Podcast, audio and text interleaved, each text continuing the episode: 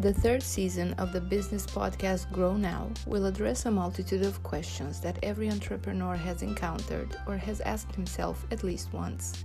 The untold story of what an entrepreneur's life is made of, the enthusiasm and the true beauty of entrepreneurship, a journey that happens either because of necessity or due to the opportunities presented. But is it for everyone? Join us for the answers that this exciting new season has in store.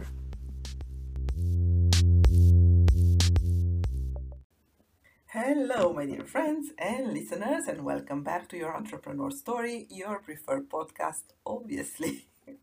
Today, I had a question from a client of mine about the work life balance, and it made me reflect a little differently on the topic.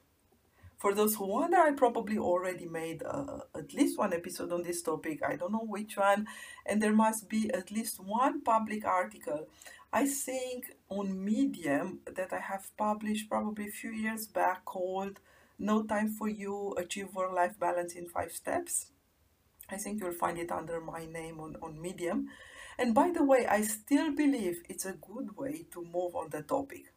Yet today, when my client was asking me the question, it simply came back to me the opposition between work and life. Basically, having to balance those means when we are working, we are not living. Or that life is more than work, or work is something we have to do in order to be able to have a life. Does it sound wrong to you as well? And I guess that is something not only I never felt. Yes, work is not your entire life, yet your life is also your working life what you do for living is also your life. And when we do spend a lot of our life in so-called working this is a reality. We spend time in that part of our life is also working. And i also guess this is why most of my social media is post showing work in a way that is not hard nor painful, nor limiting, and so forth. A lot of time I make jokes about my office for today, or I picture I, I publish picture of me working with my clients, and it does not have the usual representation of what work may be. It looks fun, I look happy, because this is my reality. The question is, do we still call work something that we are actually enjoying so much? And when we go in that direction, and to follow up with the previous episodes, one can only enjoy life. You see, one of the most challenging parts of this concept is to imagine that because you enjoy it, you don't do much. You enjoy does not mean you stay in your comfort zone and do nothing. Although you could, and it's nothing wrong with that as long as this is what you really want. Yet, who says that when you love something, you are doing less of it? You see, it doesn't make a lot of sense. So, no, I'm not saying you just lay down, do nothing, and you know, a lot of things are happening for you. I'm just saying, love what you're doing, enjoying, find something that you love in what you're doing because that's your life, your work It's also part of your life. There is no opposition between one and the other.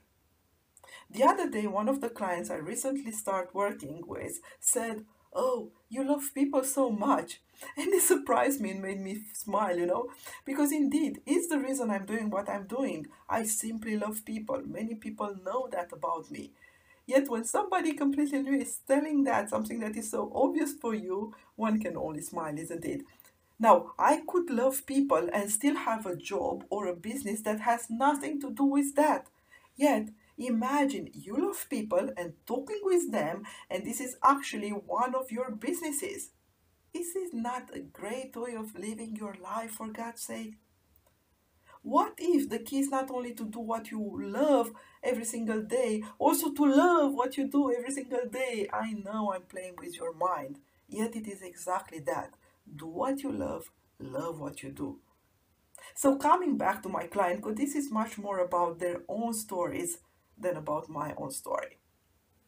So, although he found back joy in his current business, he still feels there is something more. And while he is speaking about this business as a great one, a business that can make a lot of money, that is doing great already, make can make a lot of money, can grow easily, to put it simply.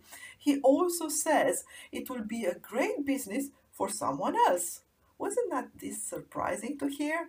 on one hand, he wants to do something new, a new business, and in the other hand, he feels that he does not want to give up on this business, which is such a great business, but not for him. Now, the funny thing when we start working on dreams and when we truly want and start loving what we do more than doing only what we love, sort of speaking, we open up a box of opportunities. Abundance is coming to us in all forms.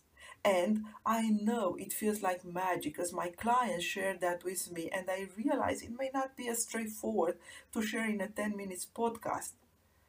It's just normal to ask yourself how realistic is what she's sharing when I'm struggling with my work every single day, when I really need to put bread on my kids' table, and I really work hard and it's difficult for me. And indeed, it takes a little bit of a process with a professional expert, a business case, a business coach, in this case, to see that.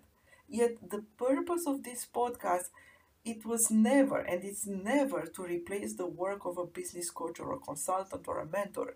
It is simply to give you the possibilities and the few things you may want to try out by yourself to prepare for actually moving forward and eventually hiring someone when you feel ready to help you with achieving those objectives. Just to share with you the reality as it is, like I said so many times in this podcast, no better, no words, simply as it is the life of an entrepreneur, and give you the keys to make it more enjoyable and more purposeful, more happy. Now, going back to my client, he started seeing many different business opportunities coming to him, presenting to him, since we opened that up mentally, and now receiving proposal from areas not only he never worked before, he simply could have never imagined doing. Now, the issue comes when we have those opportunities knowing and we want to explore them, we are eager and curious to know what is there for us. And yet, we have time invested and needed in our current business. So on one hand, I have my current business, which is require my time, and on the other hand, I have all these new opportunities coming to us, knocking on my door, and I'm so eager and curious to go for them. So my client starting by saying, Yes, I remember you said I feel ready for a new challenge, and therefore I started looking for selling the current business or finding someone to manage uh, to manage this business for me. Yet it is really hard. Let me tell you i cannot find someone suitable for this. You know i'm not irreplaceable yet there are not many people capable of doing this and that and everything that i'm doing every single day. And also by the way you remember this location is far from paris and nobody will go there and so forth and so forth and so forth. You see as soon as he started talking, it was clear that the words he was using were in itself blocking the process.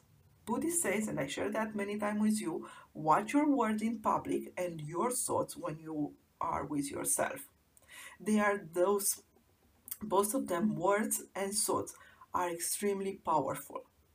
When he was talking about the new opportunities, he was so excited the words he was using was i cannot wait to discover that to learn about that to see how this idea can be applied. And you know bear in mind this is a business he knows nothing about. He never done it so far.